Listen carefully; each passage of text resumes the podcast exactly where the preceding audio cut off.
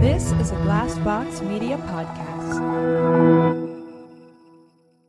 This podcast is sponsored by Ramp. Are you the decision maker in your company? Consider this. For the first time in decades, there's a better option for a corporate card and spend management platform. Meet Ramp, the only corporate card and spend management system designed to help you spend less money so you can make more. Most corporate credit cards offer points as incentives, but those points amount to less than their worth in real cash value. Ramp's business cards offer you cash back, real money in your pocket. Plus, you control who spends what with each vendor. And Ramp software collects and verifies receipts automatically, which means you'll stop wasteful spending and close your books in hours instead of days. Businesses that use Ramp add up to 5% to their bottom line the first year.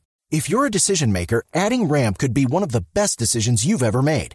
And now get $250 when you join Ramp for free. Just go to ramp.com slash easy. Ramp.com slash easy. R-A-M-P dot com slash easy. Cards issued by Sutton Bank and Celtic Bank members FDIC terms and conditions apply.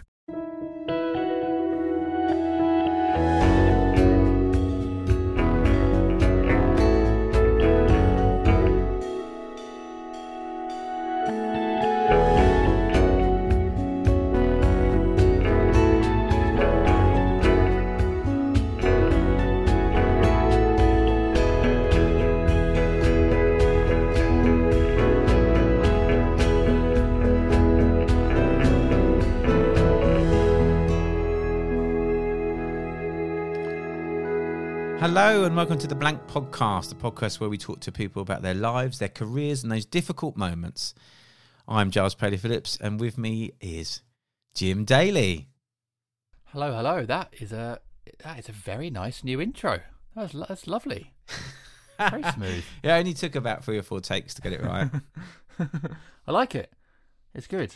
well, I think Do it I just to do that now? broadens it a little bit. from- It does. Do I have to Mm. do that one from now on myself? No, then? you can do whatever you like, mate. It's our podcast. We'll do what we want. Yeah. Um, oh, that's good. I, I f- do- I feel quite refreshed actually. It's quite a refreshing start to the pod. Feels a bit. Oh, feels like we started a new series or something. Or Yeah. Well, it's not. It's still series one, according to iTunes. it will always Um, be. but we are, but but we are on episode 104 or five Whoa. or six. Who knows? I've lost count. yeah, me too. Me too. But uh, it's a lot. We know it's, It's a lot. It's a lot. It's a lot. And we still haven't nailed it. still working on it. It's still a process. Um, Well, actually, growth, growth, Jim, and learning from one's mistakes is a big topic on today's podcast. See, you say we don't know what we're doing. We, that you know, we are getting better at our um, at the, our sort of our links and uh, Well, I wonder whether we shouldn't point it out though every time yeah, we prob- do. probably should. Yeah, probably, probably should. Hey, this is the char- this is the, that's the charm that keeps people coming back to the Blank Podcast. They don't know what they're doing. Um, oh, Charles no, and Jim, we've- the gift that keeps on giving. um, yeah, we've got yeah, we've got a fantastic guest, and um, we do talk about uh, yeah, we do very much talk about that sort of journey on this Mm. episode of, of, of sort of journey of learning and um, improvement and feedback and being open to feedback and yeah, we get into we really get into it quickly. Actually, I should probably Mm. say who it is, shouldn't I? Sorry. Yeah, it's um, it's it's Tamzin Merchant, uh, who's an absolutely love one of the loveliest people I've ever met on Zoom. Again, were meeting people Mm. through Zoom, but just a lovely, lovely person. This was a very, very easy person to talk to, wasn't it? Oh, it was so lovely. Yeah. I mean, I, I've seen Tamzin's work for many years. She's been in all sorts of things. I think popped up in the, the Tudors. She had a big role in, and she's been in loads of other um, high-profile programs. And she's just started writing. Although I think writing has always been a big part of her life. She's just had her first book published, The Hatmakers, uh, which is a children's book uh, for sort of middle, middle grade, and um, it's a fantastic book. And um, all came about through a dream she had while she was um, while she was acting, while she was working. Yeah, well, she yeah she, she tells us we pretty much start the podcast. We sort of we uh, we go straight into the book and yeah the the idea coming in a dream. I love that. It's it's the, the sort of thing happens in movies. The only other person I can think of I know in the creative world who's had something in a dream and made it a reality is um is Paul McCartney. When I think he wrote Yesterday, I think that came to him in a dream. Ah, did it? What? The- What the melody, the lyrics, or Yeah, and it came as like a, it actually came as like a jazz song or like a and then he sort of Really? went to What? play. Yeah, and he went to- yeah. eh, my trouble seems so far away. and then he like played it, and it obviously might end up being different, but nice. Um, but yeah, I Ah. love I love that idea of something creatively coming. in. I used to have that. I used to write for YouTube series called the Football Special. It was an animated series, and I used to write the songs, parody songs, and um, I actually released two albums this is ages ago. Um, and You've released Coup- two albums. two parodies, comedy songs. No, they, they weren't parodies. They were, they were like originals, comedy songs. Yeah, I played them on my old guitar. I'm not very good at guitar. They're not that great. They're very raw. Um, Called? Or do they have names? The two albums they put them out. One of them was called Jim Daly Kicking Off, I think, and the other one was called yeah. Already other one- amazing. I think the other one was just called Kick It Off Again. I think. Yeah. Um, so the It's like special, Jive though, Bunny quality album titles. yeah, very much so. But I'd, I I was writing two or three songs a week for them, so at, I was really much in a groove of writing. And actually, some of them came to me in a dream sometimes, or I'd wake up with a melody in my head and think, "I've got to write this down." I, was, I used to sing it into my phone as a voice note, and a few of them, yeah. So I think sometimes when you are creatively in the flow, it does uh, seep into your sort of your almost your unconscious state Yeah. sometimes. Uh, obviously, most of the time I'd wake up, listen to my phone that I'd sort of mumbled into through the night and thought that makes no sense. That's not a, that's not a song. Yeah, I think. they became thing. They became things. Yeah. Well, I mean, it's amazing if you can turn those things into into full blown projects, and uh, obviously Tamzin's done that with her book, and that's great. It's fantastic. It's all set in the 18th century. It's obviously a period of time that she's interested in, and um, sounds like great. And she she read a couple of t- quotes from it as well, and it just sounds like a delightful book. Yeah, absolutely. So we, we will definitely be keeping our eyes out for that. And Um, she's working on probably book two. She's working on She's book working two on already, book two. Well, but, but we talk about that as well. Mm. Sort of the pressures that come with that, and imposter syndrome creeps up as it does in Mm. most of our episodes. And um, uh, Tams is just an absolutely, absolutely lovely person. This was a really, really lovely episode. Mm. Lots. She, she's absolutely sort of filled with quotes and advice, and she, she actually she offers so many good bits of advice in this. Not not just herbal tea recipes. In fact, I should say as a teaser, we think we've come up with the herbal blend f- to cure blank moments. I know. So it's amazing. worth so this listening to for that alone. yeah, thank, thanks for listening to the Blank podcast the last two years. We are That's it. We're done. yeah, it's it's all over, guys. yeah. Um, no, it's it. amazing. I'm going to try it very much because we got. I think I said on the podcast, we've got loads of lemon balm outside. That and is one of the key ingredients. So, if you've got lemon balm in your in your garden, go and Yeah. pick some, dry it out, make some tea. So here we go. Then this is this is uh, Tamzin Merchant on the Blank Podcast. Well, before we do that, Jim. oh yeah. I'm going to Oh, read a tweet. I always forget about this, don't I? I Sorry. know, but yeah, it's important to share the lovely messages from our wonderful audience. Um, so I've got one here from Robin Capper. He says, I shared before hearing the post show chat about sharing BlankPod. Um, only just discovered you at episode 100, but having a great time catching up with the back catalogue. Well, thank you, Robin. That's a lovely message. And yeah, I'm, I hope you're enjoying going back through them. I'm be interested to know which ones if Yeah. you've gone back to the beginning and started with Jon Ronson and worked your way back, or if you're just taking them at random, it'd be interesting. Yeah, let us know. Let us know which ones you're delving into. And there's, there's quite a few to go back to. I think we've got quite a lot of people who have discovered us from episode 100, our Stephen Fry episode. Um, So I think there's quite a few, hopefully, that are going back through the through the archives. And um, let us know if any sort of pop out and what you've enjoyed. We love hearing from our listeners and, and episodes they've enjoyed and anything they've taken away from them. Like it's, it is is one of the my favourite parts of doing this podcast is connecting with all these people. Yeah, and I've got another one here, and this is one of our regulars. It's Stephen Leatherdale. Now, Stephen tweets quite a lot about us, and we love love seeing him tweet about Blank Pod. And he's put yesterday was greatly improved by Blank Pod, and here we go, the 100th episode with Stephen Fry. Absolutely fascinating, such a lot to think about, and massive congratulations and thanks to Giles and Jim for such a great pod, pod, co- uh, podcast and giving Stephen the time to to speak. Well, thank you from one Stephen to another. Thank you, Stephen. That's lovely to hear. And yes, I mean that episode of with Mr. Stephen Fry was oh. Oh, we've had a lot of correspondence, and I think yeah, there's been so many people have got. I mean, I've had people saying, um, someone sent me a message saying they've listened to it three or four times already, just to Wow. Really take in everything that Stephen said. So that's, I mean, it's lovely if, That's you know, and that's great case. for our numbers as well. If everyone could do that. yeah, thank you. Yeah, if we could all listen to all our episodes three or four times, that would be. Really We'll be helpful. top of the charts in no time. Please do tell all your friends to subscribe. Um, well, we should probably kick on with this episode, Jim, so that Yeah. people can enjoy this three or four more times. yeah, that'd be great if people did that. Anyway, this is uh, the lovely uh, Tamzin Merchant on the Blank Podcast.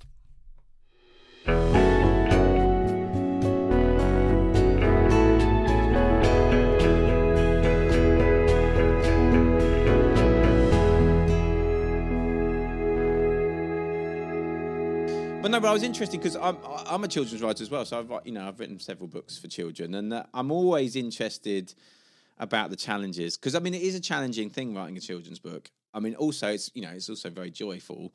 Um, so I, there was two questions I wanted to ask you. One was how did the how did the Hatmakers come about, and also a bit about your process, I guess. Oh, okay, great, excellent. Diving in. Um, yeah, so the, the Hatmakers actually came about in this bizarre um, meeting between my two careers. I was having um, a costume fitting late at night on the Carnival Row set. Yeah. Um, and Joanne Eatwell, who was our costume designer for season one, she was talking about making a special hat to go over David Gyasi's horns because he's a fawn in the show. So he needed a special hat to be made. And um, she was talking about this at sort of nine at night. And then that night I had a dream um, about magical hat makers because I'd had all of this like magical kind of special hats kind of all this language being being talked about special hats and so i had this dream about a family of magical hat makers and that is Wow. actually where where it all came from where it all started And you're really on brand today because you're literally wearing a hat right now. this hat is is multiple purposes it's just to you know represent the Hatmakers and also because uh, i have really bad hair today That's really magic in I so should have- many ways I should have done the same. Actually, now I can see Yeah, myself in yeah. the in the. In the in, so is that uh, oh. football shirt you're wearing you could wear the matching hat It, it, I should do. Yeah, it's a Crystal Palace. It's a retro Crystal Palace top. Retro Um, i like it yeah. Yeah, retro. The past is just better. The past. Is better. agreed agreed um, that's so cool though that you had this idea come in a dream because that, that that sounds like one of these things that sort of happens in in movies. Like, but it actually happened. Yeah, although I, I would like to say that it came in a dream. I woke up my boyfriend and told him about it, as you do when you've had a great dream. Um, it was half four in the morning. And then it took two years for the dream to become a book that was publishable or even readable, let's be Mm. honest. so yeah, I would hate for people to to listen to me like being like, oh, I had a dream and it's a book now and it's all like princess, like so obnoxious. So yeah, it took two years and seven drafts and hours and and hours of um of writing. And I, my process to answer the second question is that I sort of developed it over the first draft or two of writing. And my process, which I, I do highly recommend, and I kind of semi stole from John August, I listened to his podcast. Um, he recommends timing, doing timed writing sprints. Okay. So, like, Mm. um, I think he says he and Craig Mazin do this podcast, and they said you know half an hour is good, but I decided I'd try forty five minutes. So yeah, I did timed. I literally put a timer on my phone and did forty five minutes. Turn the internet off and do forty five minutes writing four times a day. So it's like three Wow. hours. That's a lot. Yeah. That's a lot. I mean, that, that sounds a lot to me. Three hours. Yeah. Well, as a as an out of work actor, what else to do with my time? um but yeah so i kind of i realized that three hours is my upper limit Yeah. like I, Mm. it's but it's still sustainable Mm. for five days a week so yeah i kind of fashioned a rather personalized random set of working instructions myself mainly from john august podcast and stephen king on writing which is an amazing book about writing Stephen King is an incredible writer, and and the, the one thing I like about Stephen King was um, I remember him saying that um, with regards to rejection, he's got Mm. um, one of those letter spikes, you know, the little pins where you you spike Oh, your yeah. letters on. He's got one of those by the side of his desk with all his rejection letters on it. Really? which I think is just he just looks over at it and then probably looks over to the other side of his room where he's got hordes of books up. Um, Yeah. but I always remember and thinking that's such of money as well. Yeah, yeah, yeah, yeah, Yeah, yeah. He's probably putting money on another spike somewhere. Yeah. Um, but I always remember thinking that was really like a fantastically empowering kind of thing because you know, uh, as you know, as, as a writer that still um, experiences rejection now and again for for pictures that I put out there, um, Mm, that's a really powerful sure. thing to t- to have. I think. Yeah, and I think when we try to run away from rejection, it chases us. Yeah. Um, Mm. and I think I think turning and kind of making space for it in the room is actually really wise. Um, yeah, I too am very familiar with rejection from both writing and acting, and yeah, it's something that I don't know how how you kind of made yourself familiar and okay with it but i think it's a really important part of being an artist because yeah i think it if we allow it too much space it also can begin to define the choices we make creatively so yeah, like absolutely. Yeah, no, I agree. rejection is an interesting beast Well, I guess there's an element of acceptance that you know we're all in, in all three of us in industries where rejection is sort of prevalent, and it is Mm. part of it is part of what happens. So I guess you you- you have to accept it's going to happen. Doesn't mean that I don't know. What am I trying to say? Yeah You're right about not giving it too much space and not letting it influence your sort of future creative choices, but yeah it is part of what you do you can't it will it will happen to you there is no actor comedian writer that's going to go through their life and never have rejection That's Yeah. just literally not going to happen so once you sort of make peace with that and accept it then i guess maybe it makes it easier to sort of move forward then with other things does that make sense have i made sense there I yeah so. you've made Yeah. all the sense yeah You i should write a book about it. agree. Jim. yeah, it's um yeah. I also think it's quite there's a part of me that sometimes, especially as a form of protecting myself, especially with acting, I'll be like pre-reject myself from something, Yeah. which is another probably not very healthy thing to do. I'm not going to get this. So Yeah. Do you, Yeah, so do you do do you do that? Do you think Yes, I do. I do it consciously? Yeah, and it's not very helpful because it's like, you know, that dance, you put your left foot in, you put your left foot out. It's like, it feels like I'm doing that in an audition, you know, I'm just yeah, like yeah. kind of playing chicken with it somehow. But yeah, I think there's there's definitely a healthy, probably constantly evolving relationship that as artists we have to make with rejection. I still don't know what it is. I'm still Mm. definitely evolving. But Mm. yeah, it's definitely out there somewhere. The key is out there, written on the back of the American Constitution. Get Nick secret to life yeah, to go find it. Yeah, it's hard. It is. I mean, it's one of those things as well that you um you do kind of have to take it on the chin, but it Mm. doesn't mean it doesn't hurt any less. Um, even though we're, you know, like we Mm. say, we're all we're all in industries where it's it's a it's almost a constant. Um, Mm. I think it's like the dark as well, like being afraid of the dark. If you're afraid of the dark, you kind of cut out a whole a whole amazing part of what it is to be human and what it is to be alive and also what it is uh, and what it is to be creative as well. And i've been thinking about this a lot in winter actually because like obviously it's winter now it's the like dark time of year and i'm so excited that spring mm, feels yeah. kind of around the corner. But without winter i just think you know what would spring be? Without the dark season and without the darkness you know that kind of is such an integral part as like the world and, and nature teaches us of being alive um and of flourishing actually mm, I think that without that, we'd be in this like nightmarish perpetual summer, you Yeah. know. Um, so that's interesting. And I learned a fact recently. I'm a gardener and I, I just love gardening. You? I learned that yeah, um, I learned that flowers need, we think of flowers as responding to daylight, Um, and actually, I might be. This might not apply to all flowers, so come at me, Monty Don, with the facts. Like, I get this wrong. No- but there are definitely some flowers. I think they're like spring flowering bulbs that respond to the amount of darkness that they have rather than the amount of light. So when I found that out, I was like, that's really cool because Yeah.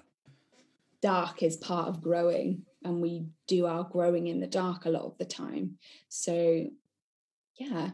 I, yeah. on a random tangent. No. No, that no. makes so much. That makes so much sense to me. It sort of reminds me of the is it the Wizzard song? I wish it could be Christmas every day. No, you don't. That would be fucking horrible. Christmas every day.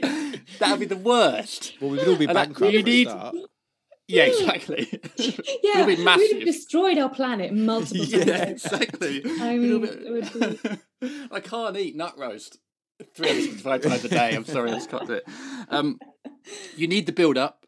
You need the come down from Christmas. You need all that, and also there is. You're so right about so, that we need the dark to grow. There's also there's a there's a beauty in darkness. I think as Mm. well.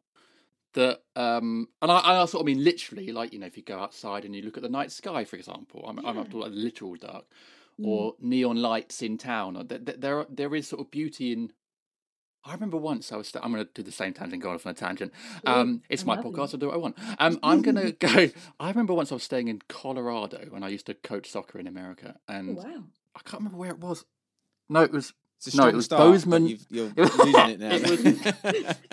It And called it soccer. Interesting. yeah, I, I thought that as oh, well. yeah, I might get trolled for that. Um, eh, um, technically, soccer comes from the word association football, so it is. It is technically. Anyway, that's really nerdy. Sorry. Wow, that's interesting. Yeah, so it is actually from. Technically, it's right, but um, No, no, it's, be- yeah, it's okay. become a it's become a sort of a, um a taboo word, isn't it, in, in England? anyway, I was in a place called Bozeman, Montana, and I know we have some American listeners. If, if there's any American listeners in Bozeman, Montana, hello to you. I doubt there is. You never know. But I was uh, staying with a host family, and you'd sort of hang out at their house and stuff. And I was out there one night in the garden looking up at the stars, and it was so dark because this was that part of the hemisphere. So dark, I could see so many stars, and it was like the hmm. stars was the ceiling. It's like they were right on top of me on my face, and it was most- one of the ah. most beautiful things I've ever seen in my life.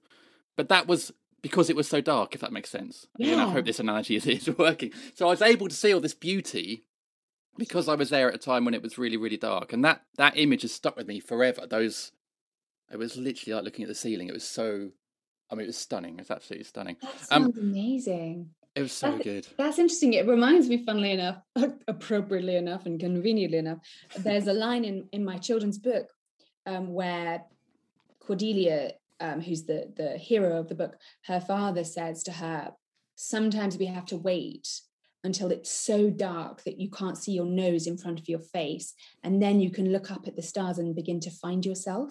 Yeah. Because of course, in back in the day, they used to navigate by the stars. Yeah. So even on a kind of quite a, a literal geographical um, Yeah. navigational level um, the stars and the darkness help us find ourselves much more so sometimes than the light does Yeah. Not only is that a very salient point, it's an excellent plug as well. That was very smooth.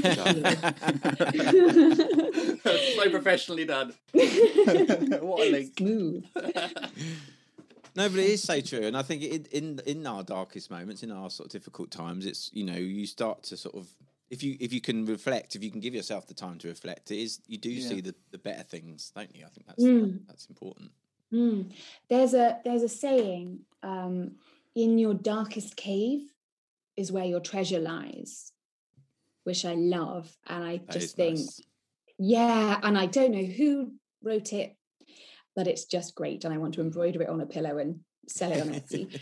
but it's such, it's such a good one because like and Robert Bly wrote this book called The Little Book of the Human Shadow. And it's about kind of like what we're talking about, cha- like allow allowing if you turn and run from rejection, it'll chase you. Like our shadow will always be with us, no matter kind of what that shadow contains. And if we if we don't, Robert Bly says, if we don't kind of do the work of confronting that, um, then it will begin to define us. I quite it's quite a kind of horror image, isn't it? This kind of shadow growing larger Mm. and longer behind us as we kind of try to escape it. Quite cool. That there's we've got a 16 month. Oh no, she's seven. Oh, she's 17 months today actually. Oh, Um, 17 months. It's quite it's today, it's today the 21st. It's today the 21st. Yes, it is. Yeah. Yes. oh, Um, nice. Oh, she'll be 18 months next month. Oh my word. Um, we've got a book. I can't. Apologies, I can't remember who wrote it. But it's called Ruby Has a Worry, and it's literally about that. This this worry becoming a sort of shadow and taking over, and then the girl sort of talks about it and it diminishes. But um, That it's really it's a, it's a really beautiful book. It's really it's really. There's so many good kids books out there. Honestly, I was just going to say that. Yeah. So many amazing kids' Yeah. books. That, and they contain wisdom like in a really beautiful, like Yeah. upfront way. I think our inner children, we all need to to tend our inner children by by reading more children's books. I agree. There's one called there's one called Paper Dolls, I think, or something about paper dolls. Yeah, And that's Yeah. Julia Donaldson. Yeah. it's Julia Donaldson. We have a lot of Julia Donaldson in the house, and I was, my wife and I were crying. There's a twist at the end, and it's so like it gets you out the gut. Really? Um, it's oh yeah, that we were crying. There's another one. Detect was it? No, not detect. Hospital Dog. I think that's Julia Donaldson as well. Oh Um, we were crying with that as well. I I cry a lot actually. I've just realised. that's great. Yeah, that's, that's, really nothing wrong good. with that, man. no, it's good. It is good. We all need to. Cry. Well, I think We all need to particularly with at times. picture books and stuff, you have to convey a story in like 32 pages, um, and so Mm. you you know Mm. you can get to the point quite quickly, but you can do it in a very concise and affecting way. Yeah, I think as a writer as well, I don't know, you know how you feel about this, Giles, but like as a writer, children's books require kind of, I, I feel, and I've only written a children's book, but require kind of no, there's no room for laziness. Like that you have to be on point with the plot and and everything you're saying. It all has to. It requires a great a greater discipline, perhaps. I mean, Mhm. I'm scared of No, Yeah, I, I no, I agree, I agree because I agree. Yeah. Well, because there is a sort of fallacy that it's easy to write a kids book. I mean, I write a lot of picture books, so you know, we we're talking about. Mm. I mean, obviously, you, you, yours is more like a middle grade kind of age, but Mm. you know, mine are generally like thousand words, and and people think, Mm. oh, well, that's easy, that's you know, a piece of piss, but it's it's not actually. It's really Yeah. hard to convey Yeah. like, co- convey a story in such a concise way and have a narrative and a plot, you know, Yeah. with with so few words. Um, so no, I think I think you have to be incredibly talented. Mm, I agree. yeah, I I agree wholeheartedly. it's basically the opposite of my dissertation, which I fluffed out with so much nothingness. Oh, yeah, I it was did. like about the exact opposite of actually bringing it all. My dissertation was an absolute. But I think there is a point. Um, sorry, Joe. I was going to say there is a point to that though, in that I think you do have to remember that children are serious readers, and I think, Yeah. uh, uh, and I know, I know, of, often also children are reading with a parent, so you have you've got this balancing act where you have to make sure Mm. that it it hits so many different um, points for different people, Yeah. not just the children, but for adults as well. So I think you know, I think there is, you know, it's it's it's a, there's a craft there that I think um, needs to be more respected for sure. Yeah. yeah, well, I I, agree. think children hate sort of they are very sensitive. A lot of children to being patronized. So I think probably, especially when they're kind of growing and, and maybe becoming independent, you know, as readers, and they want often with picture books, especially kids want to hold it and they want to be the kind Yes. of master of the book, which is great.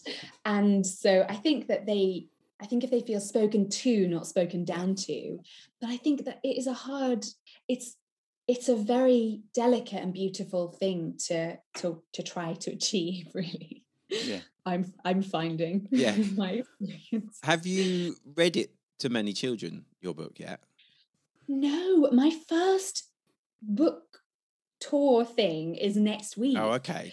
Yeah, and I think obviously because parents and teachers have been so it's been so hard in Mm, yeah. lockdown, and um, it's going to be a Zoom Yeah. thing um, next week. But I think, yeah, I, I haven't. I've heard of one child who's read it, um, who is one of my best friends, his husband's manager's daughter, and uh, apparently she loved it, and she's nine. So that to me feels like the the biggest validation ever. Yeah, it's amazing feeling when you when you get to read. You know, I, I've been lucky enough to do lots of school events and stuff, and um, and, and it's lovely to read your story to children and see them sort of you know see the awe in their faces and the, particularly when they think oh you wrote the book. Sometimes you, i go into schools and um like you start reading the book and and the kids are like yeah whatever and then and then and then the teacher goes, "This is the person that wrote the book," and then they're like, "Oh my god, you, actually wrote this!" You know, it's like it's like woo. Um, but there's just, they just think I'm some bloke that's just coming to read the book to them. Um, but it's it's funny, but but also but also they're so honest as well about it, and if they don't, you know, obviously they don't like it, you, you kind of know about it quite quickly. So. I think I like that. Yeah, I've I do definitely too. been Oh, big time. like that as well. Yeah. Just like, Yeah. like 20 seconds in, you're like, oh no, this is not going my way. I think it, keeps you uh, keeps you keen. Treat them mean, keep them keen. I didn't know that Yeah, that agree. well, I guess yeah, it does make you think. Well, what have I done? You know, I mean, I've written books that aren't as good, you know, and and have not gone down as well when I've I've read them, and and you think, well, what what is it about that one that's not hitting the mark? What's you know, what can I do to cultivate my my um my writing style or or, or you know Mm. what am I not capturing for them? So it, that's that's that's a good way of learning, I think.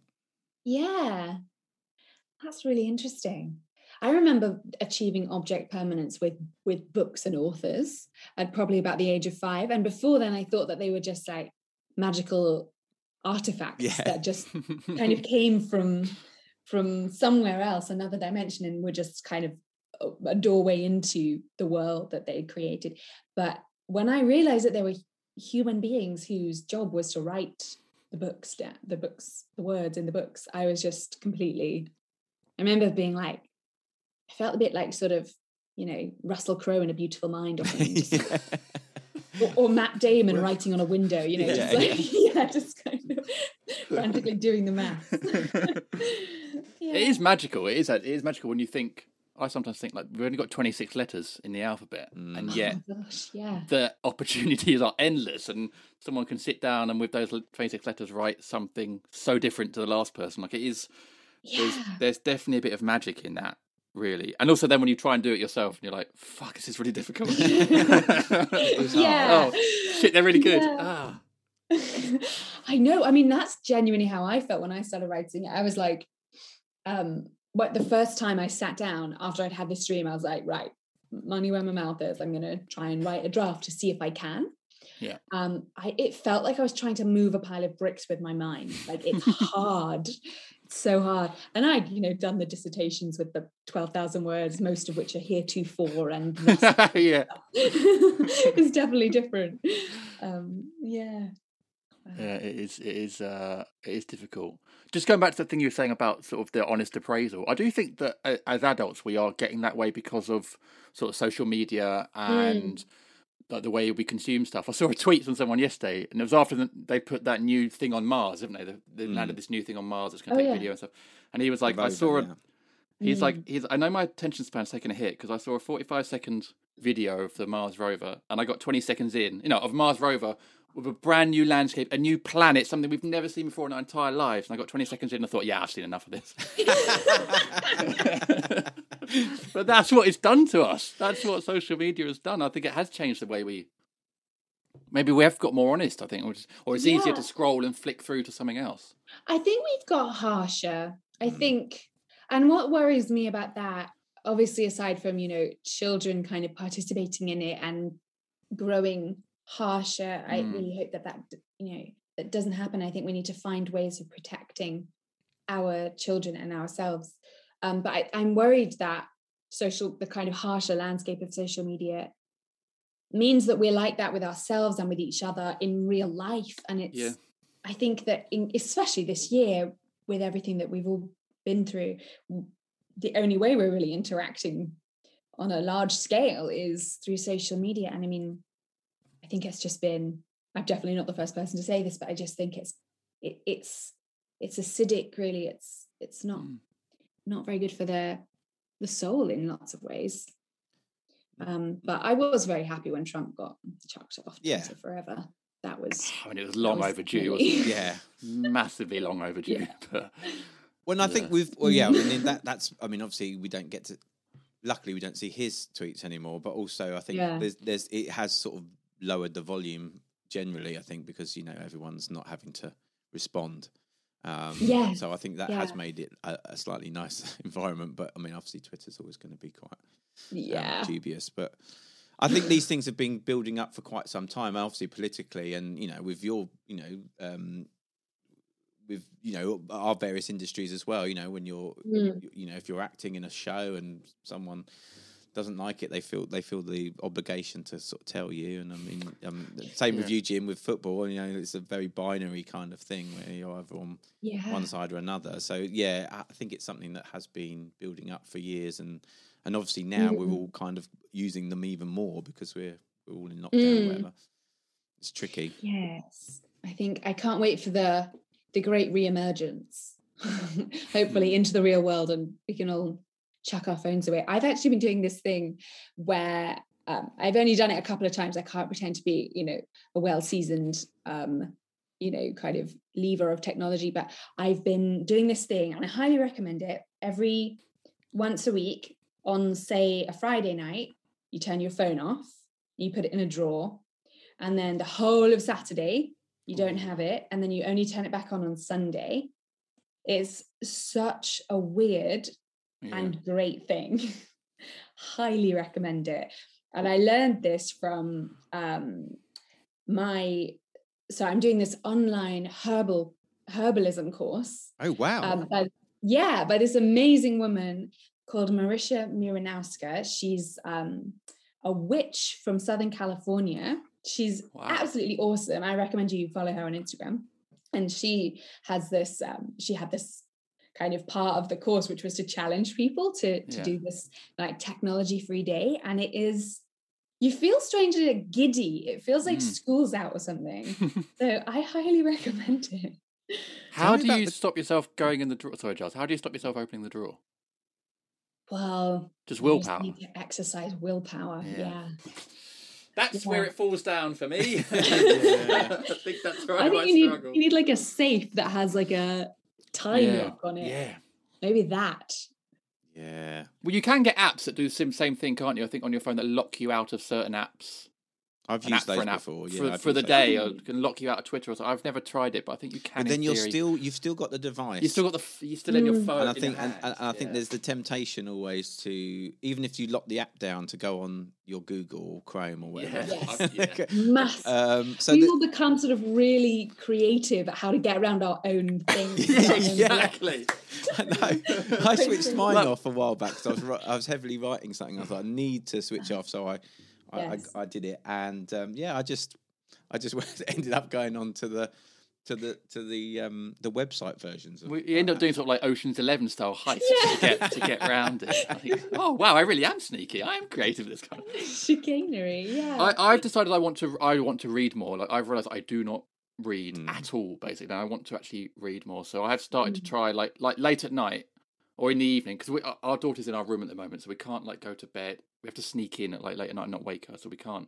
Hopefully, she is moving out really soon, so we can't. What, what, otherwise, out I of the think- whole house.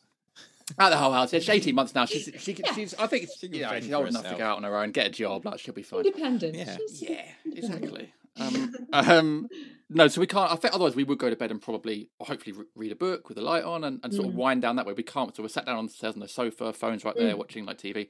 So I've had- I've tried to sort of just force myself then, put my phone down, read a book, even if it's only like half an hour. Read a book. The book that I'm currently reading is uh, it's the lowest level book I could possibly think of. It is uh, The Gaffer by Neil Warnock, football manager. It is. It is start. I mean, it's very, very entry level for reading to the point where it looks like it's been like written by a ten-year-old. Um, There's but lots of pictures in it. no pictures, Oh. but just like very short sentences. um, and then, and then I told him this, and then I told him that. Um, but Great though. it's a start. Yeah. Yeah. I remember when I graduated, I did a degree in education and English literature, and it did take me a while to rehabilitate myself into like reading for pleasure. Yeah, yeah, yeah. And I love books and I study them for my, you know, three years. And then it kind of, I think, yeah, there's definitely there's this amazing sort of reading for pleasure initiative with kids at the moment in England. And it's really necessary, really necessary. Because also we read all the time because we're constantly reading our phones, but Mm. Yeah. actually reading a book is is magic on a different level because you can also pick up a book of Jane Austen, you know, Jane Austen and be transported back. Yeah. And I think it's probably like like you were saying about our attention spans, they are getting like truncated and shortened. Mm. Um, and I think yeah, reading is probably one of the best ways to actually deepen our concentration. But uh, but you can do it as well. Like you're right. Like I I would look at Twitter and I think I scroll scroll scroll. I probably read one bit of information for literally like half a second or a second, Mm. and yet I can put a book down and I can get through twenty pages. And I've just been Mm. sitting there reading this one story. I haven't scrolled. I haven't gone anywhere.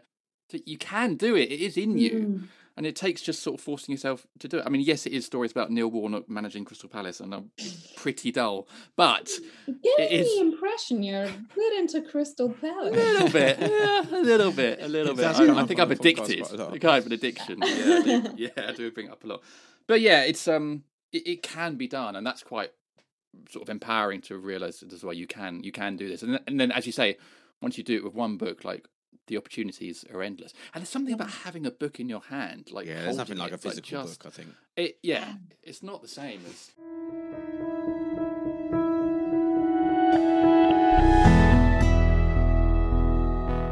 Jim, it's us again, and uh, we've got some big news. We have indeed, uh, Giles. I can't believe I'm saying this.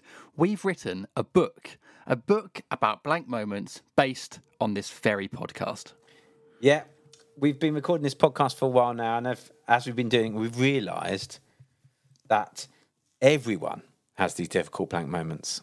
All our wonderful guests that we have on the podcast and our listeners get in touch with us all the time to tell us about their own situations, their own experiences of blank moments. And sometimes that can be from a personal life, from their career, the relationships they're in, or maybe it's a public situation.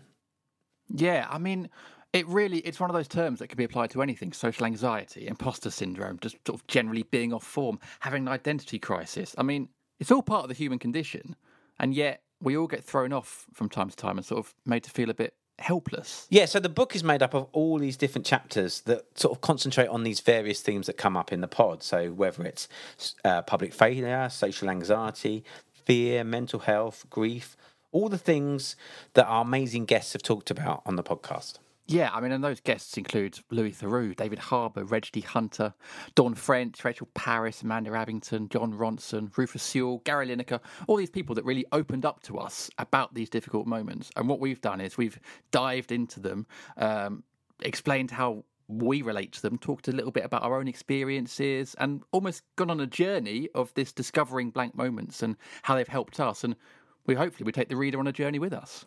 Yeah, there's it, loads of stuff in there for everybody. I think it's a bit memoir, it's a bit self help, and there's lots of interactive bits in there as well. So you can do your own gratitude list, and there's tips on uh, if you're having sleeping problems. So all different things that you can take out of the book. And where can people get hold of this book, Jim? Well, so it comes out in March in 2021, but it's available to pre order right now from Amazon, waterstones.com, and hive.co.uk. Yeah, it's, I'm really looking forward to everyone getting their hands on it, and uh, hopefully, lots of people will be able to identify their own blank moments. And you never know what you might find out.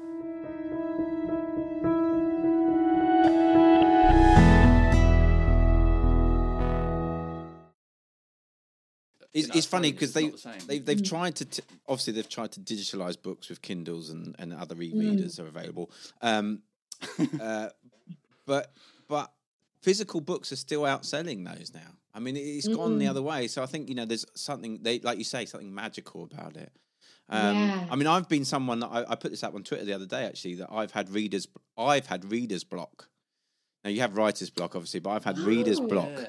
I think is a thing, and I've heard other people. I talked to another author, Joanna Cannon, the other day Mm. about this, and she had it as well, and just couldn't start loads. Of, I mean, I've probably in the last eighteen months, I've probably started about ten books, but I just haven't got very far with them, like, and, and just given up.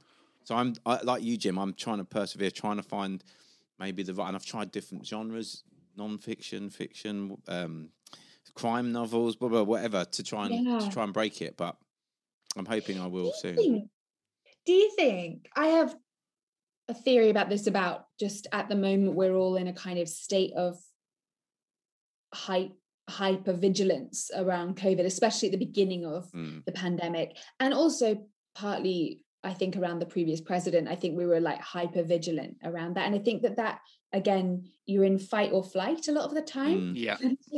So I think, and then you sort of check the phone kind of quite obsessive. I do, you know, you Mm. check news obsessively and stuff, which kind of shortens the attention span. Yeah. Um, yeah, and I wonder whether that's kind of part of it. Yeah. I also find when I'm when I'm acting, I find it hard to read books, um, which is a bit strange and a bit frustrating because it's a good way of winding down. But Yeah, because is that because you're? Sorry. Oh, sorry. no, go on, Is that because your sort of your energy is spent on work? So we, we've only, we've only got so much energy during the day, I guess, and so you're sort of spending that to concentrate on sort of you know doing a good job and, and do your work. So there's not enough left to then concentrate on a book. I guess, well, it might be to do with like if I'm in the story of the character that I'm playing, then if other stories come kind of almost like a cross coming at a cross current to the story that I'm currently kind of putting my energy towards. I also find it when I'm writing. So, but it's annoying because reading is one of the greatest tools as a writer Yeah. that you can use, and it's there and it's available everywhere, and it's lovely. Um, but yeah, I find it. I think it's to do with cross currents and probably energy as well. Mm. Um, yeah, Is- still definitely trying to figure that out. Yeah, it's Mm. uh, it's the thing. I when I do, like I say, when I do talks in schools and stuff, it's the, bi- the biggest thing I say to kids. If you want to be a writer, read loads of books.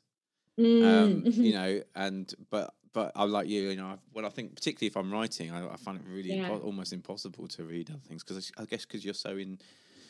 I don't know, maybe so ingrained in what you're doing. Perhaps. Did you always? think Sorry, sorry, Tamzin. I was going to say, did you, was- did you always? Um, were you always into books and stuff? Did you did, did you kind of think that you would be a, an author at some point in your life when you were younger? Yeah, I did. And I think actually from the, that time I achieved object permanence about books, you know, when I was like, people write these things. Yeah. Um, I think from that time, really before I had ever thought about being an actor, um, from probably the age of five, I've actually wanted to be an author. Um, it's really weird. I've been one for two days now.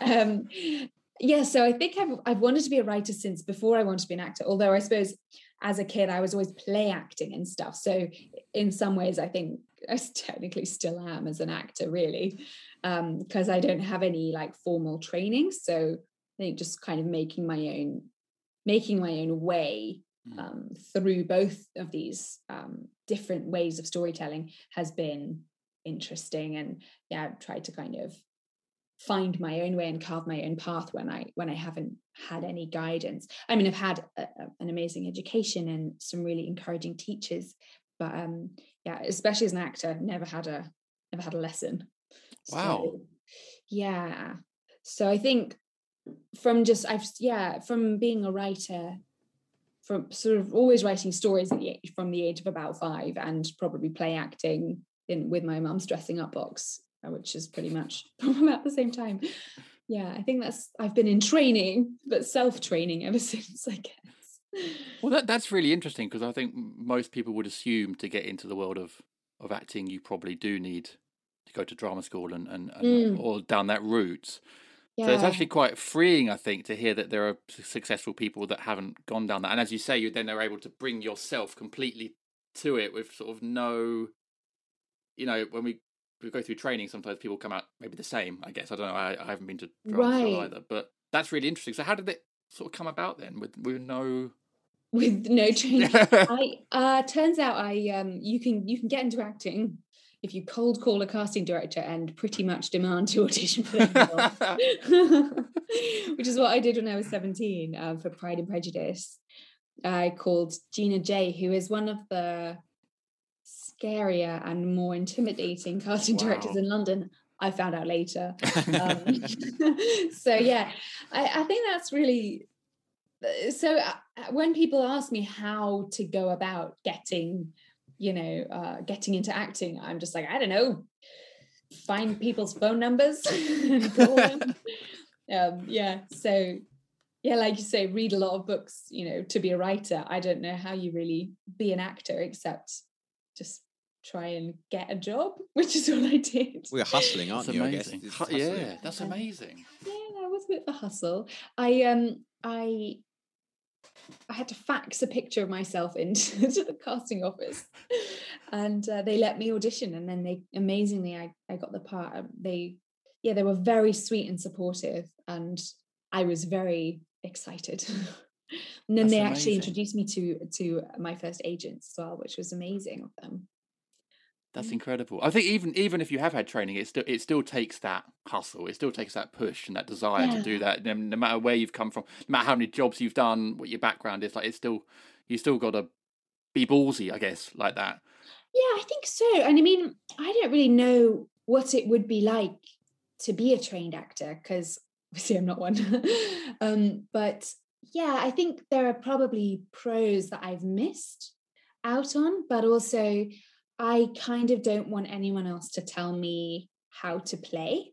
Mm. Um, and I think I've been been like that, um, you know, since I started and have just tried to rely on instinct and kind of intuition and and also these are two wonderful but human made kind of ways of storytelling acting and and storytelling of of like any kind so like verbal from like back in the day around the around the campfires or you know actually turning a story into a book i think we can sometimes give a lot of credence to the kind of establishment Mm. and i do think that sometimes that could maybe feel limiting and i kind of i feel standing slightly outside of the establishment is maybe definitely more freeing for me it feels more freeing so yeah Do you I think, think it's, should? I've gone, Jim. sorry, you, you go, you go. I've dominated the no, I was going to say, few questions. do you think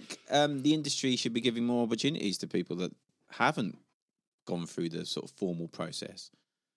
um the acting industry Mm. I mean, it's hard to say because I think that more now there there there are more opportunities for people who haven't gone through the formal Mm. process. Um, I think there are definitely times when the formal process is super useful, especially for stage um, training, for sort of appearing on stage. If you're going to be in a, a West End run for like a year, then you definitely need the voice training. I don't have that. Um, but I think, yeah, I think the acting industry needs to diversify in lots of different ways. And I think it, it is, but obviously the speed is always a bit more Mm. frustrating than than you know our imaginations take us to like a utopia but um i think it is taking a while to kind of to to catch up with you know with what sh- what it should be but i think that's happening so that's really encouraging Mm. and there are lots of amazing people who are really fighting to make that happen which is great yeah, change can sort of often take take longer than we want it to.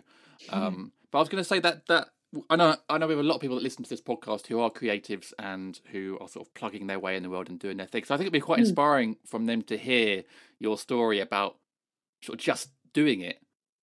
Sorry to sort of borrow a uh, advertising slogan there from a famous um, sporting goods company, um, but that it can be done. You know, it can be done if you're not someone who was able to get training or whatever. Like you can, these things can be done. I think that's quite em- empowering to to know that in whatever creative industry, really, because they're all difficult. They're all difficult to break into. They're all industries where you feel like maybe I need a leg up or I do need a um, Mm. training or whatever. But you know, it's inspiring to hear your story. I think that hopefully our listeners will, will sort of realize it, it, it. No matter who you are, it, it can be done. It's hard. It's it's hard. Yeah. It's hard. It's tough. It's takes a lot Mm. of rejection, a lot of no's, but like Yeah. it, it, it can be done. I think that's quite empowering. Yeah, well, I think, you know, um, especially for me, sometimes just acknowledging that acting and writing are are kind of human made endeavors. And so humans have made the rules. So Yeah.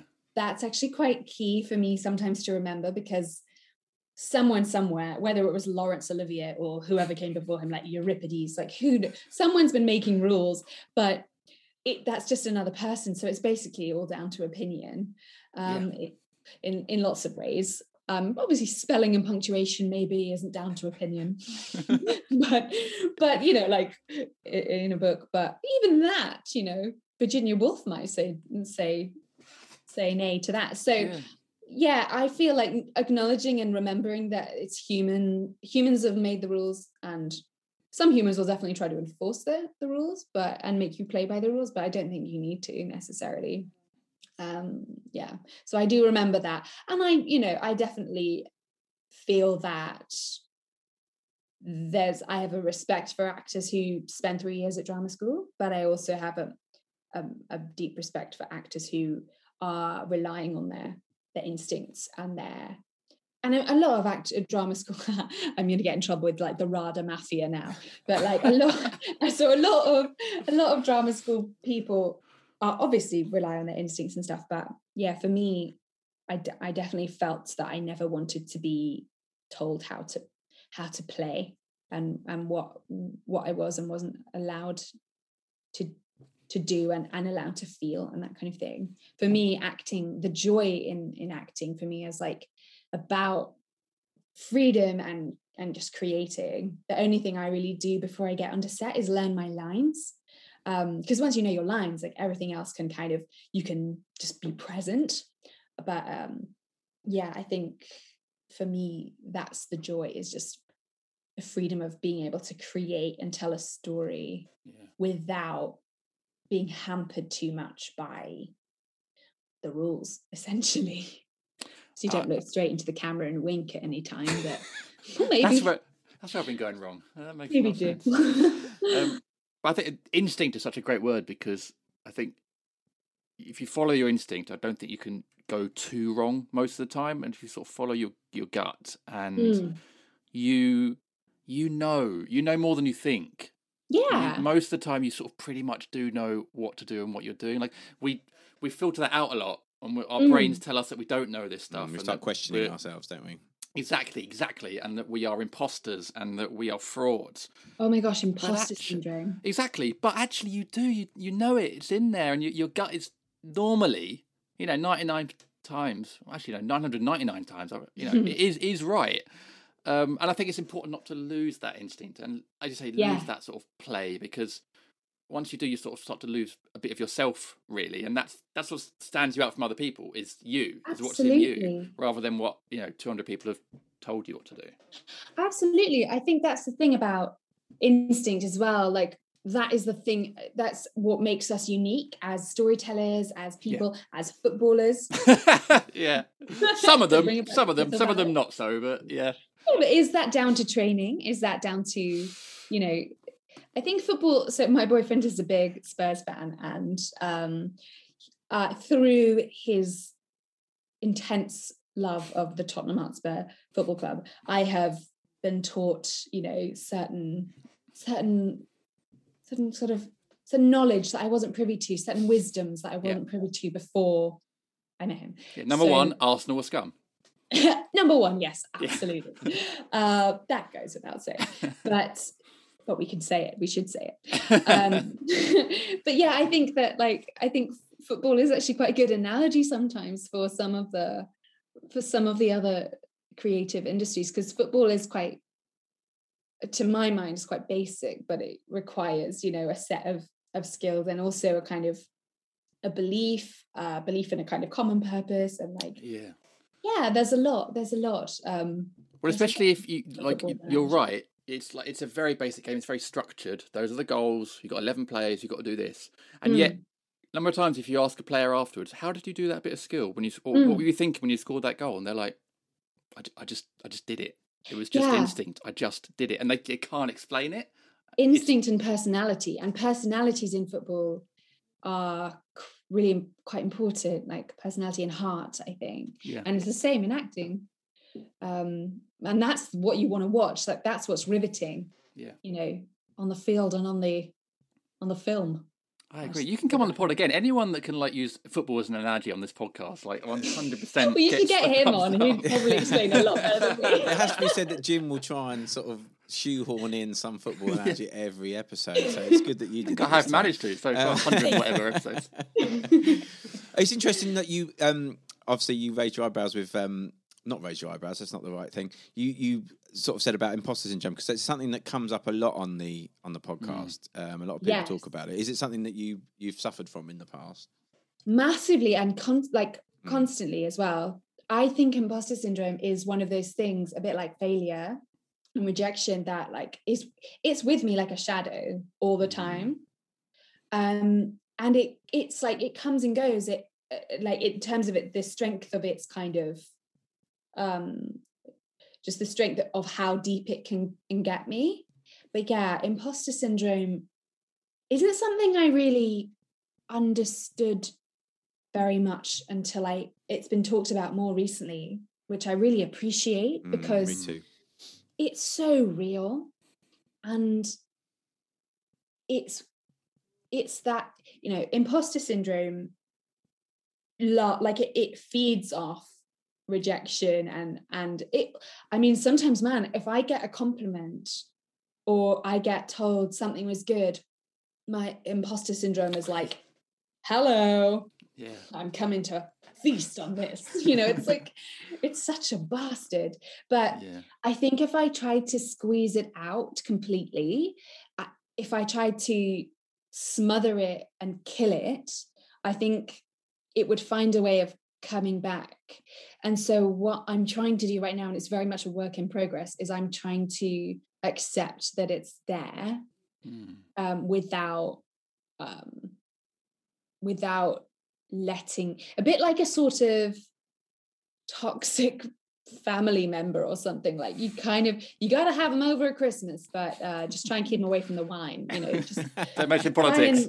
limit but without trying to completely like if you murder that family member you're a murderer so like you can't do that this is a very dark metaphor but First football.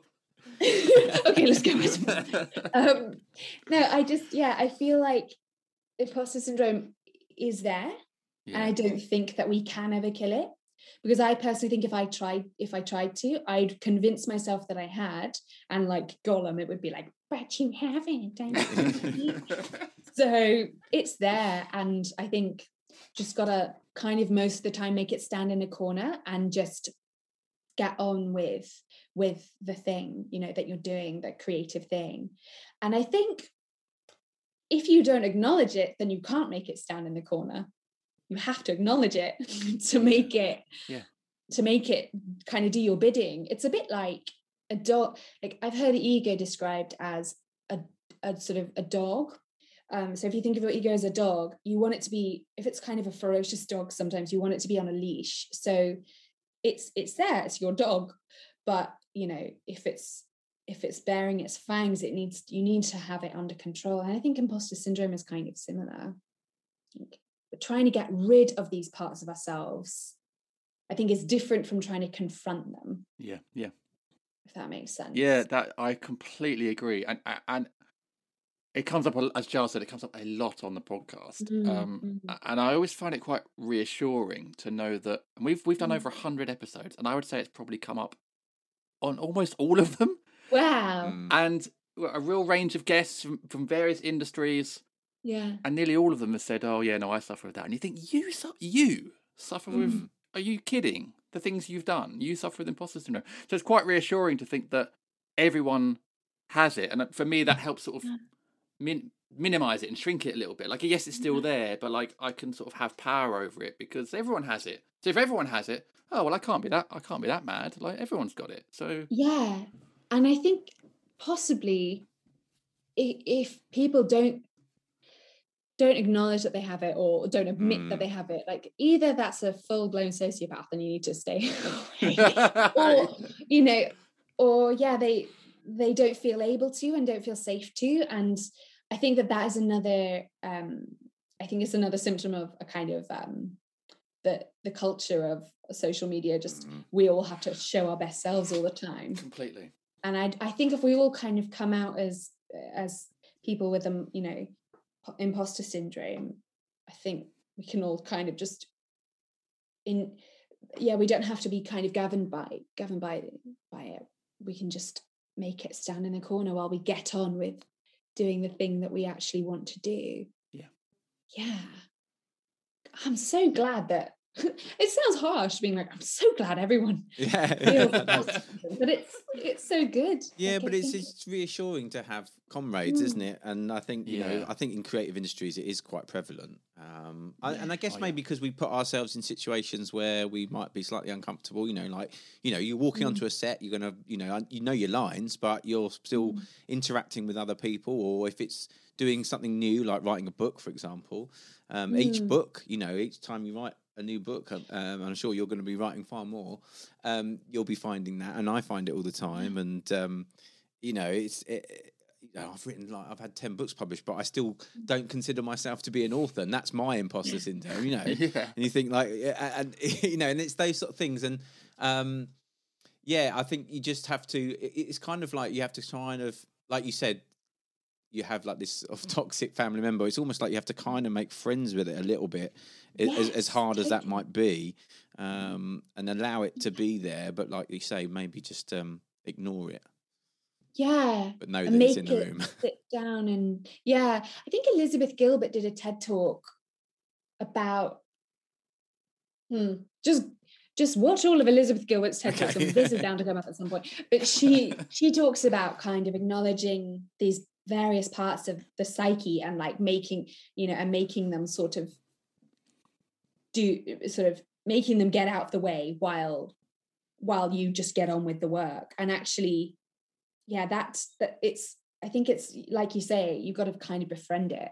Mm. Otherwise, it will yeah, it will just be jumping around in your face all the time when you're trying to do something, uh, like write a book. And I found with book one, um, writing the Hatmakers, I was very just like tr- it was very beginner's mind. I was like, let's just give it a go, see if it works, see what sticks. Like I have nothing to prove.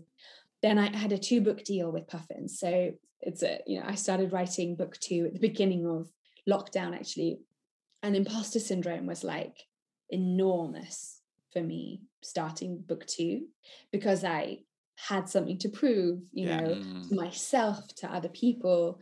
Um, and every it was almost like every time I sat down, I was like, I felt defined by what I would do next. And that's um it's a hard place to create from. You kind of I think I think um as kids, I don't know when we develop imposter syndrome. I'm sure there are really interesting studies on it. Yeah. But I, I think probably as we as we get older, um, although possibly with social media, that that kind of age, the threshold is probably getting a bit younger. But um, I think, yeah, I think to get myself back into that kind of carefree innocence pre-imposter syndrome, it's it's basically impossible. And to try to do that, I think almost sometimes worsens the thing. So befriending it and just allowing it to be there, but without allowing it to be, you know, it can be it can be a football manager shouting from the sidelines. It doesn't have to be the centre forward of your team. These great analogies. This is brilliant. I wish all our guests would just bring it back to football. Ah, that'd be amazing. But you know what? I think what Jim was saying as well is reassuring that everybody has it. I remember we talked. Um, I'm, I'm name dropping now, but we had Ian Rankin on the show, and um, Oh, and goodness. obviously he's you know he's a fairly successful author, um, and um, I remember watching and, and I spoke to him about it, and he he he did say that this was true. That I watched a Mm. documentary with him, and he was writing like book number twenty or something, and he sent it off to his editor, and he's like, "I've, I've, do you know what? I've done it this time. I've nailed it. Mm. I, you know, I really feel like I, I'm getting to grips with this career. you know, book twenty." um, um, and um, she sent it back, and it was absolutely littered in edit notes. And he was physically crushed, like he sort of went, you know, you could sort of physically crushed by it. And he said, "I thought, you know, said, I thought I knew what I was doing by now. Mm. Twenty books in, thought I knew what I was doing." And and it was that kind of moment of like realizations that, you know, this thing is here to stay, and I just need to work on my work and just keep working on my creativity, and that is the way I can combat it, as opposed to me just thinking I'm no good. Yeah, because I think if if you don't acknowledge that it's here to stay, then every time anyone gives you any kind of feedback that's not this is amazing, then it becomes defining you Yeah, as an yeah. imposter. I've actually noticed I worked with someone, an actor, a long time ago, who will remain nameless, but I noticed and something I learned from working with them was that after a take, every time if they'd been standing in you know like just slightly off their mark or something and someone said oh you were could you move slightly to the they'd just be like oh well i was standing there because uh, you know this that person was leaning in the other direction and blah blah blah.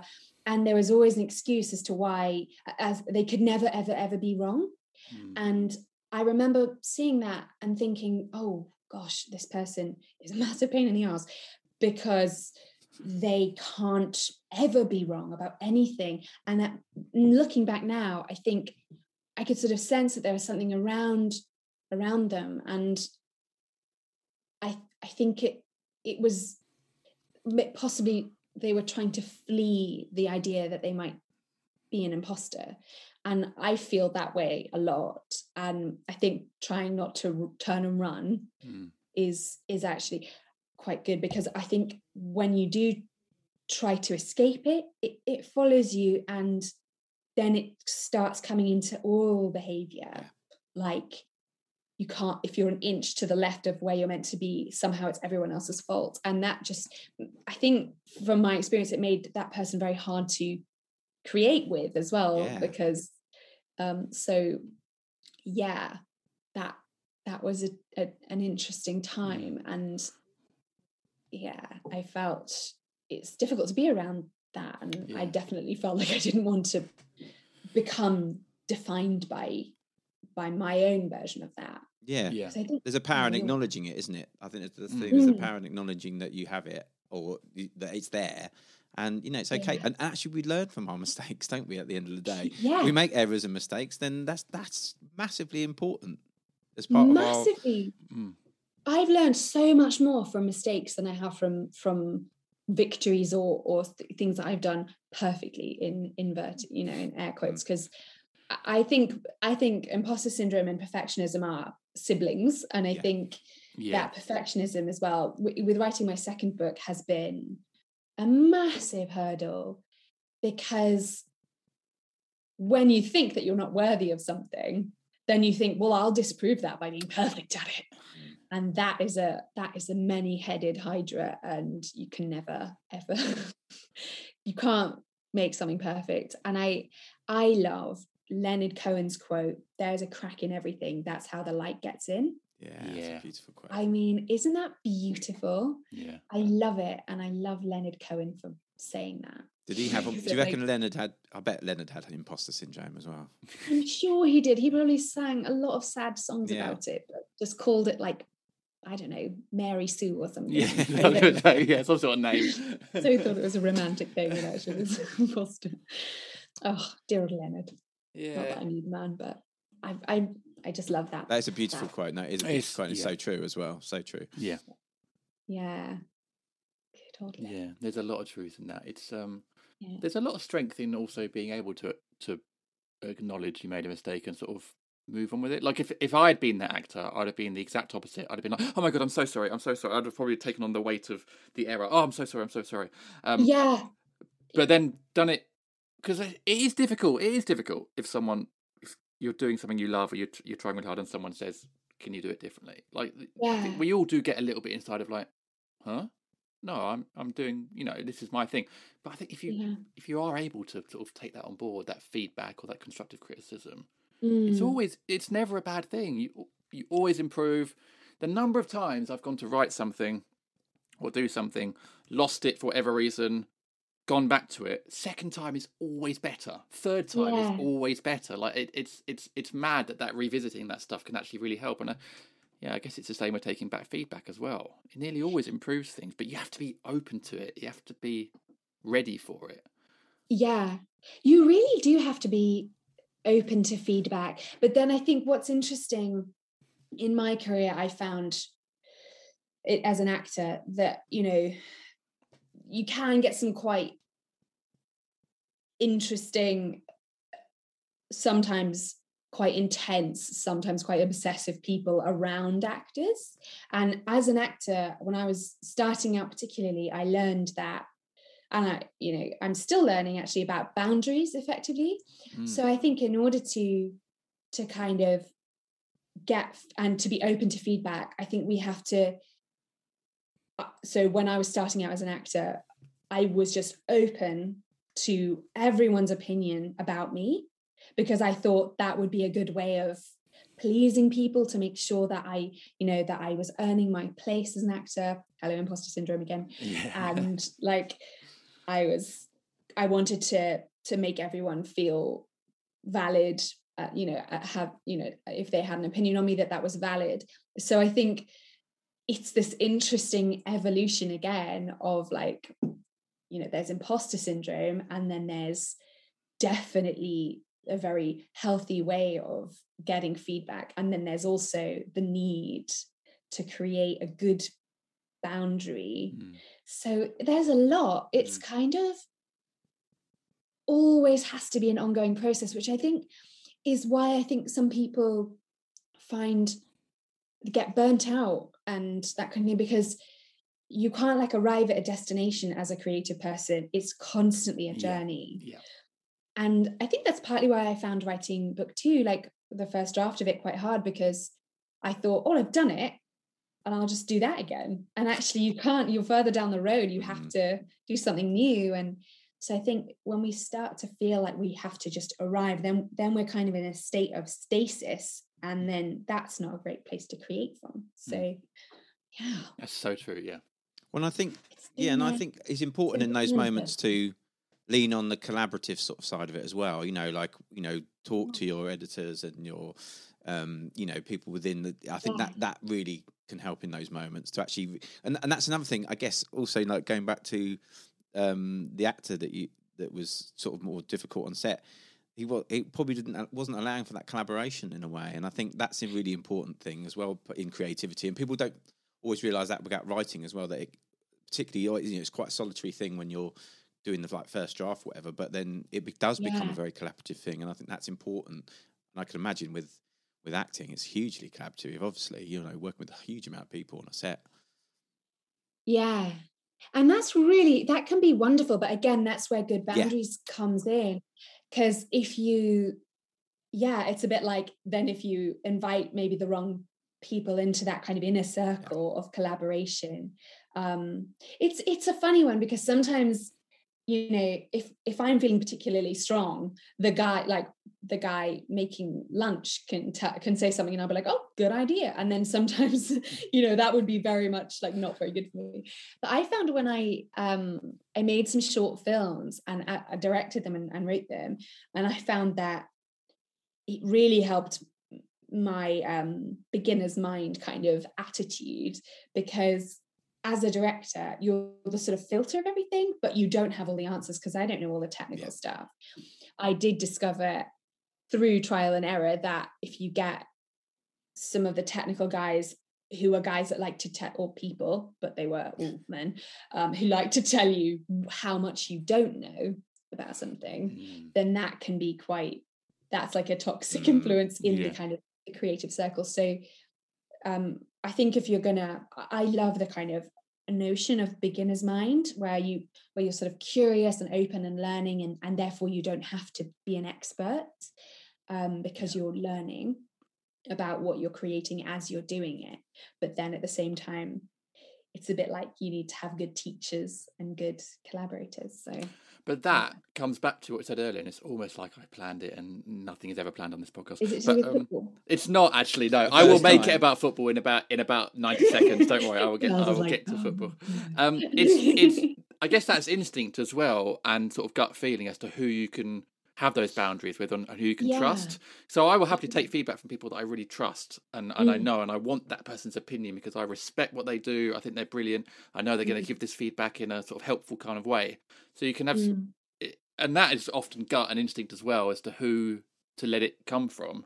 Totally. Um, and as you say, and then that sort of like you've got those boundaries as to then people you don't, and and and you know you get it on social media. Some people will give you feedback on something you think, well, I don't care what you think. I don't respect yeah. your opinion. So I'm not gonna I'm not gonna let it affect me and take me on. With this other person, I do respect, respect what they say. So I'm gonna, you know, give them sort of more credence and stuff. But I guess that yeah. again comes back to instinct and, and gut. Totally. And that is a weird thing about for us as creative people having this like this think tank of very much unwanted feedback from Twitter. Yeah. And some of it's amazing and lovely, but then some of it is like, fuck you from Catman yeah. 69 or whatever. It's like, um, no. Sorry if there was anyone called Bloody Catman, Catman 69. there is, there is. will be, yeah. Uh, and fuck you right back, sir. But um, but yeah, that that element is that's why I think uh, social media is tricky for creative people because I think we do need to have that feedback from the- our trusted Mm. people, but then there is this kind of shouty mob often of people.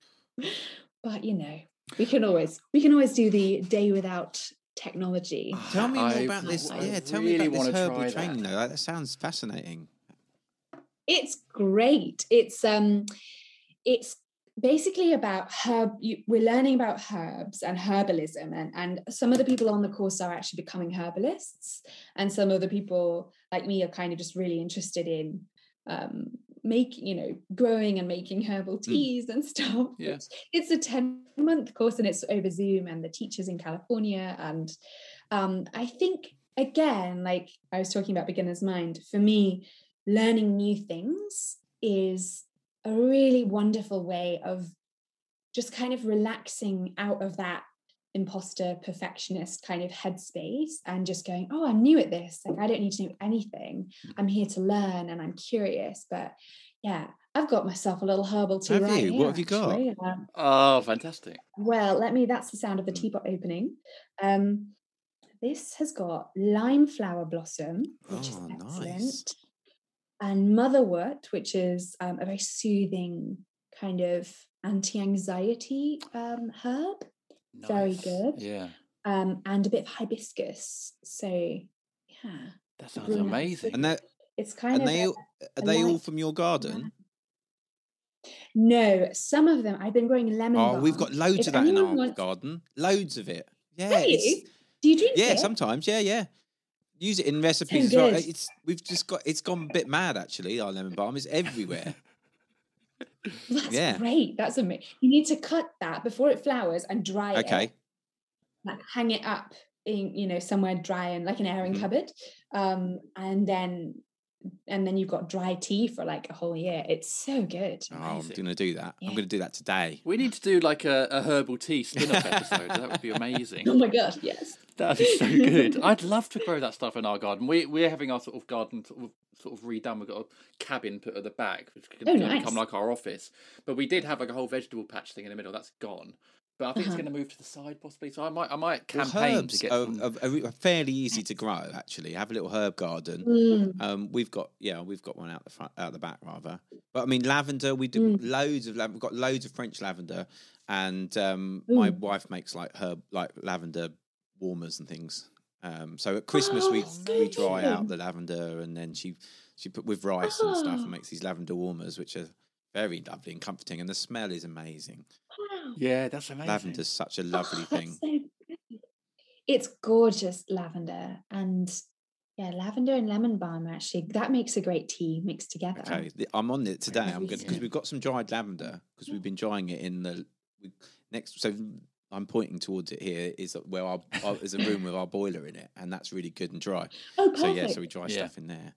But you can do the lemon balm as well and also nettles like um this is what i love about about mother nature is that in spring like all the nettles Mm. and things come up and those are really good cleansing tonics so in springtime our bodies have been you know like through winter where we've been eating you know loads of roots and stuff and then we have a cleansing then nature basically provides nettles which are very cleansing for the system so ah, it's all a great circle of life Poor if only old- we'd into it more Yeah, poor old nettles. Nettles get such a bad PR, don't they? Nettles, but I know, but they're amazing. poor actually. guys. Who's doing their PR? Someone, someone needs to work that out. Someone needs to work on that. Yeah.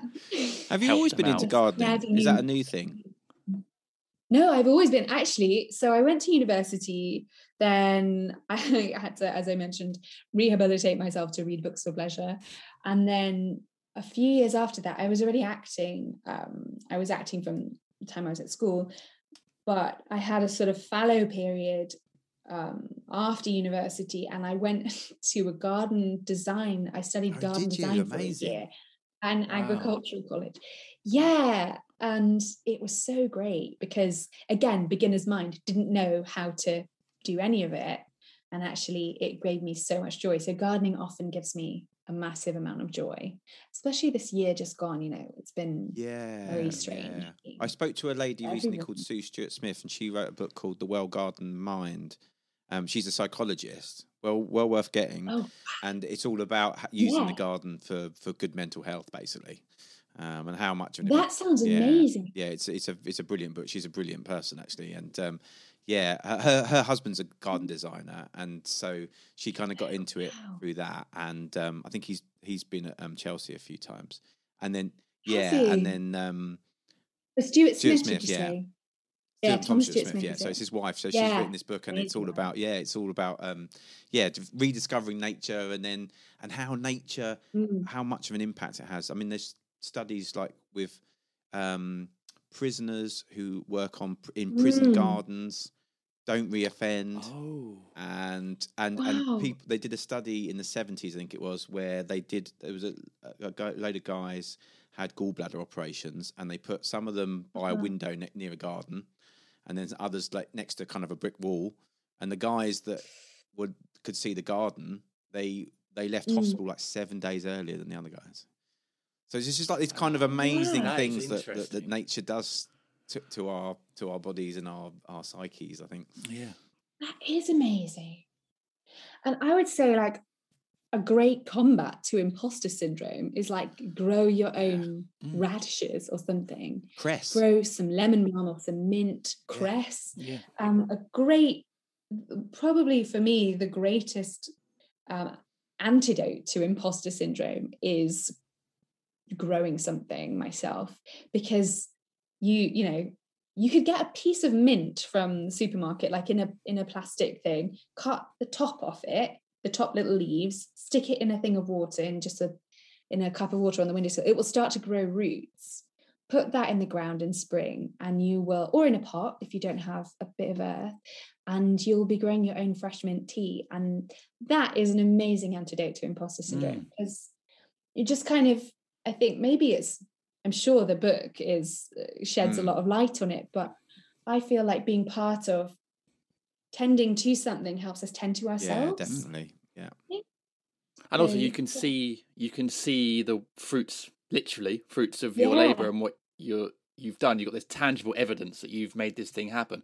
Yeah When, when we had our vegetable patch, like the, the the sense of reward of like eating potatoes that came from our Oh, garden or eating They, they're the tomatoes best tasting was potatoes amazing. ever, aren't they? It's so Yeah. yeah. we did this like and it's it's, it's very simple, but and you you know like Giles said, yeah it's almost like the the um the the answers to life's questions are, are literally on our doorstep or on, you know they're they're out there like all these things that Yeah. can help us are there even just looking at it that study of the prisoners is fascinating just looking That's at this stuff can can help heal us so yeah yeah ooh i love it yeah And it can also help us heal, like nettles, for example, contain a lot of chlorophyll, and chlorophyll is like very, very similar in its in its um, kind of the the compound makeup. It's very similar to human blood, so um, it's like very. So we are so much closer to nature than I think we think, and we've become a bit Yeah. separated from it.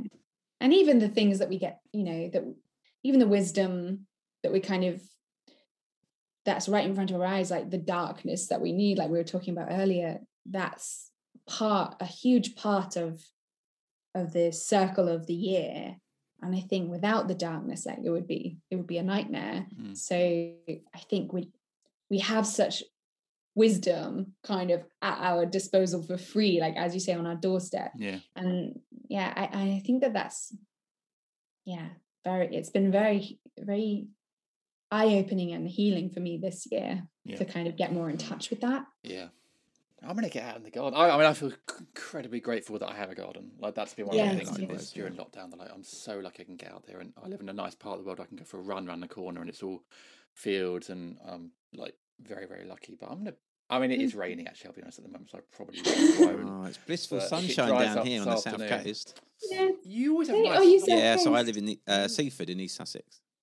oh my god that's where my boyfriend Really? lives yeah Wow, that's so what a small funny. world. Good old Seaford. yeah i love the uh, ho- the um the ice cream place oh, It's holy good. cow!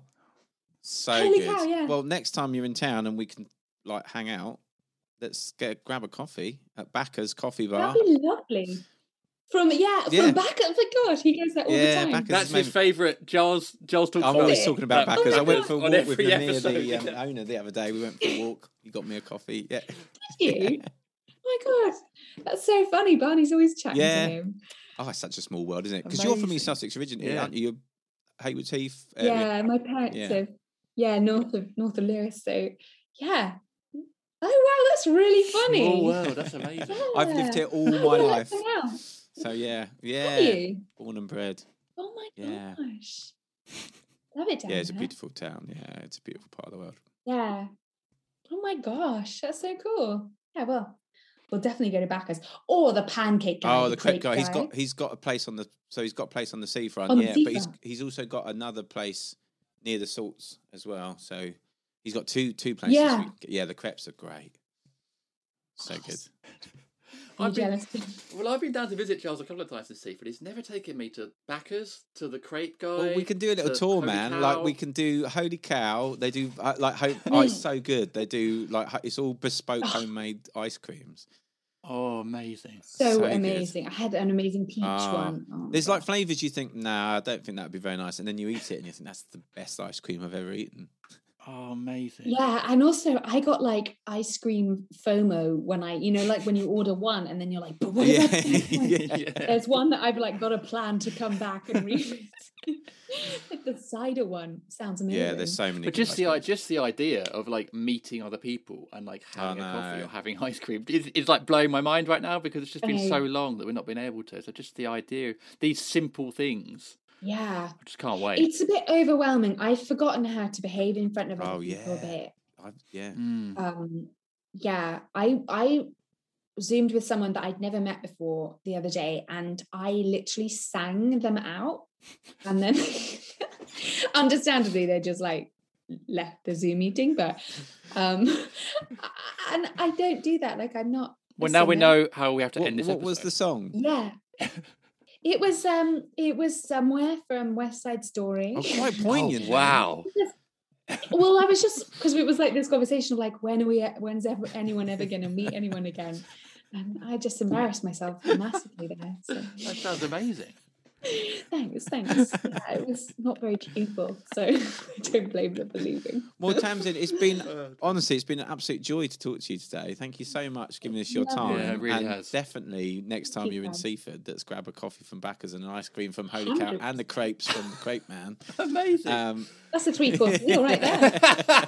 yeah. but yeah, if you no, no, please do, yeah, do please let me know, and um, yeah, we, we'll go I for a walk on the beach. But yeah, it's been so lovely talking to you today.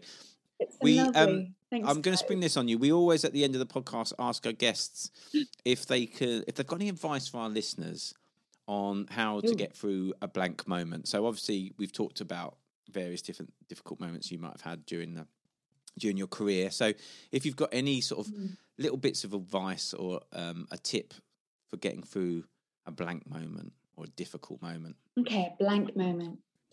I think the main thing for me is not to run away from it. Hmm. I think that we maybe all need to be with the silence a bit more and to be with the darkness a bit more. So I would say if you're having a blank moment where the answer's not coming or you're not feeling inspired, um, make a cup of herbal tea, honestly Yes. Yeah. and and sit with it um and yeah I, I think don't run away from it but don't let it take up so much space that you don't feel you can breathe Yeah. Yeah. um try to breathe through it and try to listen to your instincts that come up um yeah i'd say that i think that's what i tend to do in my big blank moments and my small ones um and i think that often if i'm bored or frustrated and i and i and i kind of have a bit of staying power with with that something way better than what i could have imagined might come up Yeah. to fill that space. But if I hadn't allowed myself to be a bit bored, be a bit frustrated, and made myself stick with it, then that probably wouldn't have come up. Yeah. So, Yeah. so try and see it through, but be kind to yourself while doing that. Don't berate yourself for for that blankness. And, and what would be the perfect blend for a blank moment? Ooh, the perfect um, herbal blend. Ooh. Yes. Well, I would say lemon balm because that is uh, uplifting to the heart and um, soothing to the anxiety as well. Okay, I'm writing this down. Um, probably possibly some lime flower, Yeah. which isn't like the flower of a lime, like a lemon. It's um, linden. It's a linden thing. So it's an old European. It's a very beautiful tree. Uh, you can get all of these at somewhere like Neal's Yard as well. So lemon balm, linden, and probably a third, maybe a bit of oat straw. Oh, That's okay. nice. Lovely. Mm. Bit of oat straw. I've written it down. That's the recipe. The recipe for a blank moment. We That's the- perfect. There you go. Yeah. there you go. That's yeah. amazing. I'm going to try that. I'm actually going to try that next time I have a blank moment, and um, yeah. maybe we've just that'd uh, discovered the secret to. Well, that's the end of the moment. podcast. Yeah. yeah, that's it. Last episode. We've cured blankness. oh no. oh, that's funny. Thank you so much. No, it's been Brilliant. brilliant to talk to Tamzin, you. thank Thank you you. so much.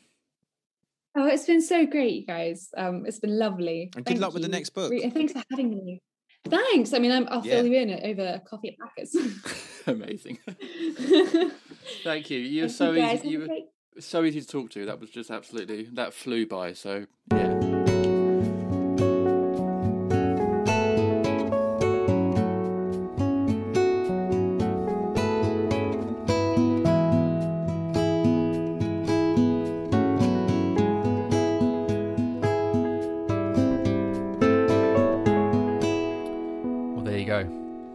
Tamzin Merchant on the Blank podcast.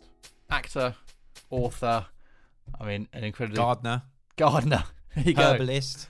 A very talented person, a very thoughtful person, and some l- great advice in there. Some lovely quotes, and just an incredibly pleasant person to spend an hour talking to. So thank you, Tamzin. And I have got here in my book. I've written down the blank, the official Blank Pod blend, lemon balm, lime flower slash linden. I need to I need to research what that is, and oat straw. So Amazing. if you are someone who has access to those those herbs, then let us know what you think of that. And I love the idea the idea that people can listen to our podcast by sipping the official blank uh, blend. That's amazing. Well, I'm wondering, Jim, whether we should try and create the blank blend. And when we get our shit together and we've got a Patreon Yes, could we be- could maybe supply some of the blank blend to Yes. our most favourite friends and supporters. Well, we do because some patron podcasts on their patron have merchandise available, and it's normally a mug. So we could send out a blank mug with the blank blend in there. I think that's a great idea. yeah. Let's do it. All right, we'll make it happen. Bear with us Yeah. while we work on our Yeah, us. That is something I know. Throughout this episode, you've already heard us talk about our merchandise and our book. we are also going to work on a Patreon because I know that like people like um they like sort of getting a bit more from their podcasts and um sort of investing in it a bit and helping out and getting some rewards. So I already do a Patreon with my other Palace podcast and and it's been really successful. So we, we are going to do it for this one, but please do bear with us because um we don't know what we're doing, but we're going to work it out. Yeah. I should also say, Jim, um, a big shout out this week to, and we'll we'll shout her out on, on on other podcasts as well. It's the amazing Jean Blakely. You can see her on Twitter at Jean Blakely One. Jean has very kindly um, transcribed some of our episodes uh, for the hard of hearing and the deaf community, um, so they can enjoy our episodes. So she's done that for us, and um, that's what she does for a living. She's, you know, if you if you need work transcribing, she um, you can go to her website. It's blakely.org.uk. And um, she's very kindly done some for us. Um, she's a fan of the podcast and um, she's fantastic human and individual. And um, definitely check out her work. And um, yeah, we've we've put a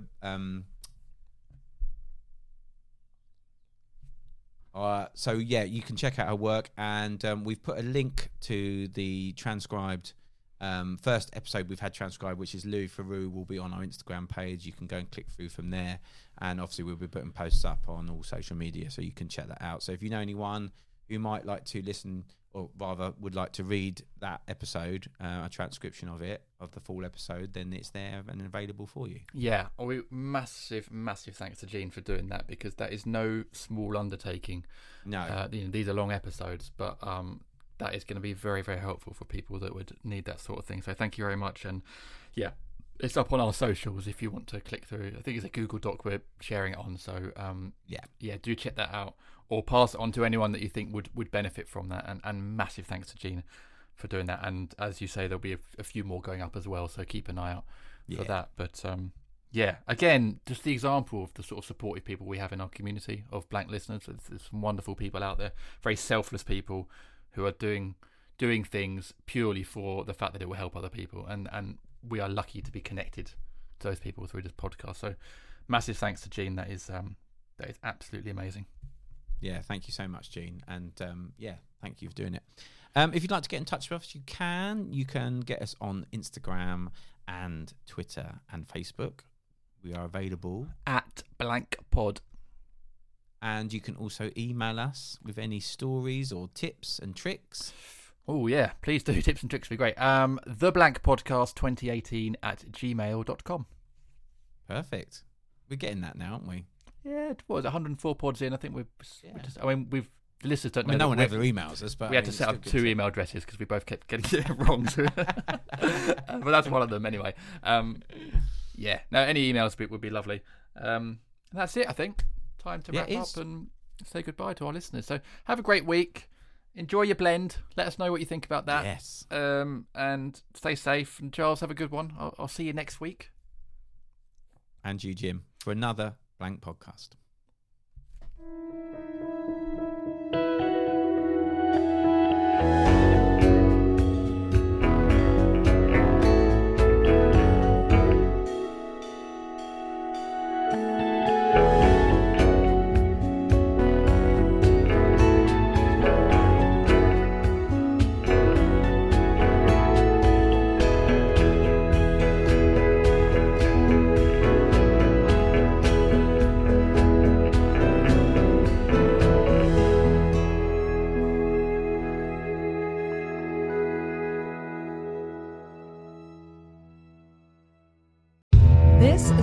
Glassbox Media podcast.